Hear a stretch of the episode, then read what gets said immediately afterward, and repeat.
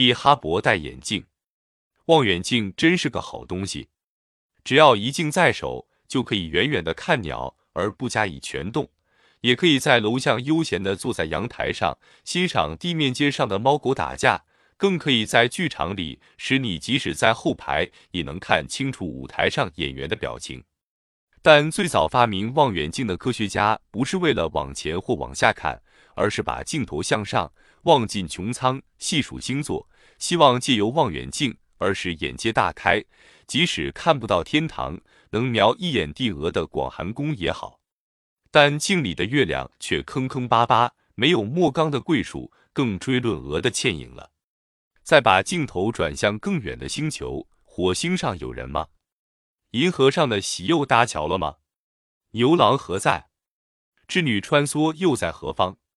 再往前，银河星群之外，唯有更大更多的星群，其中可有一个 E.T. 也拿着一个望远镜，正在联望我的存在。再往前看，远远有一圈东西，是不是黑洞？那里会有宇宙生命的极机密吧？可是看不见了，就是拿地球上最大的望远镜。也无能为力了。哈勃的诞生，十五亿美元的错误。为了看到更远的星群，我们就必须造倍数更大的望远镜。可是要大到什么地步，才会到达若人有眼大如天的境界呢？再说，为什么一定要把天文望远镜建在地面上？为什么不干脆把望远镜建立在太空上，然后利用卫星电视把他所看到的影像转播回来？所以，美国太空总署就决定送一个天文望远镜到太空上。这个方案由设计到完成，一共花费了十五亿美元。三年多以前，科学家和所有爱星的业余天文学家一起牵着电视迎考。到了读秒的时候，他们屏息跟着倒数计时时，九、三、二、一、零，然后看火金喷出火焰，载着哈勃 （Hubble）。太空望远镜向天而去，大家拍手，相互祝贺一次无暇症的火箭升空，然后兴奋地等着哈勃送回第一个历史性的镜头。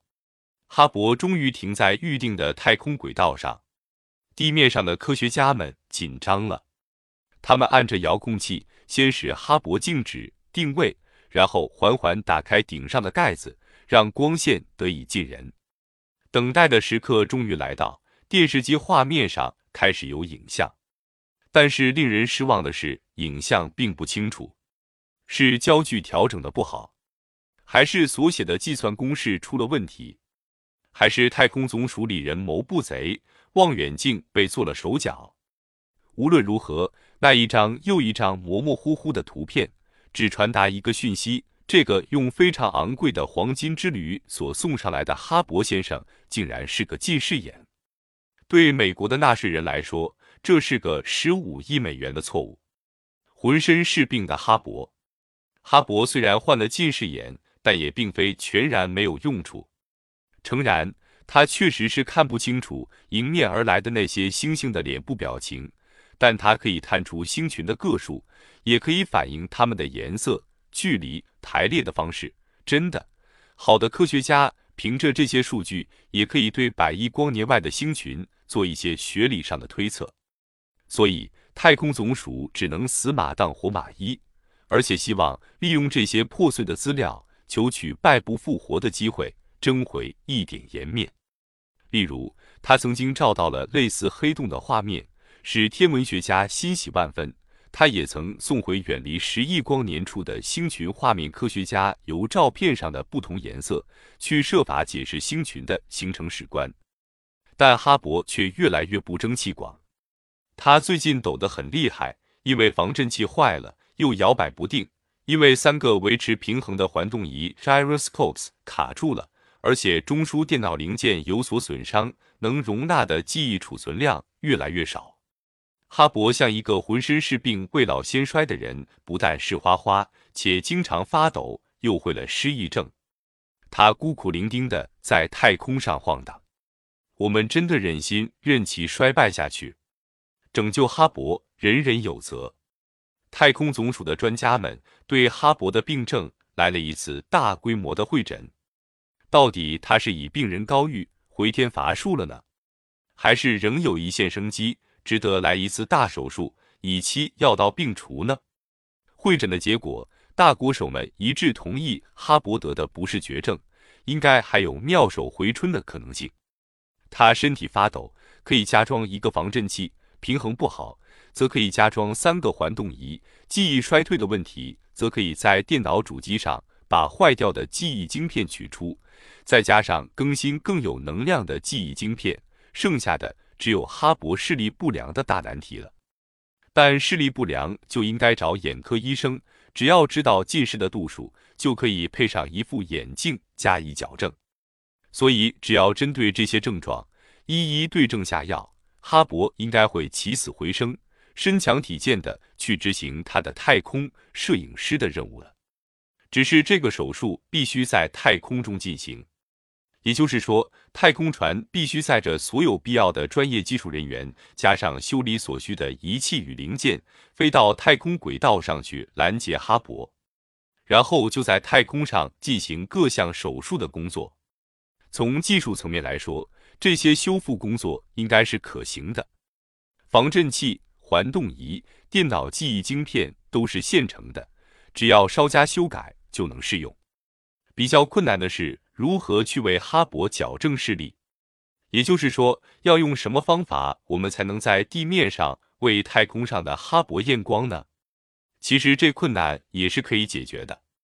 我们去眼镜型验光时，验光师可以从我们在某一距离看到某一缩小的文字图形的清晰度来判定我们的近视度数，但这个所得的主观印象。必须能符合眼球水晶体的弯曲弧度，才可以确定需要矫正的度数。太空总署的科学家也是应用同样的原理来为哈勃验光。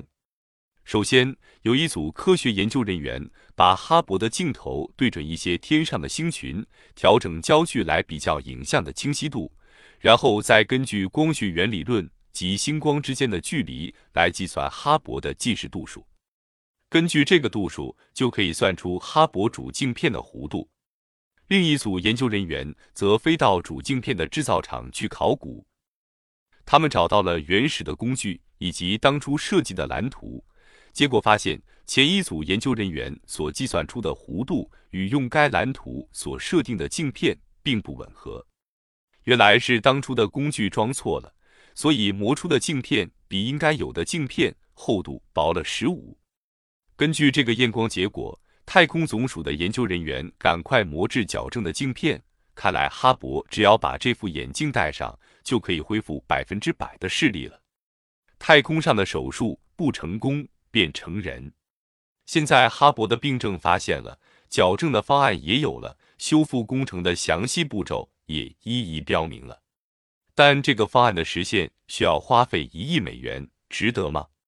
太空总署的决策人员会同各路专家一再评审这方案的可行性，终于决定放手一搏，以挽回总署近年来因一再出错而致日益丧失的颜面。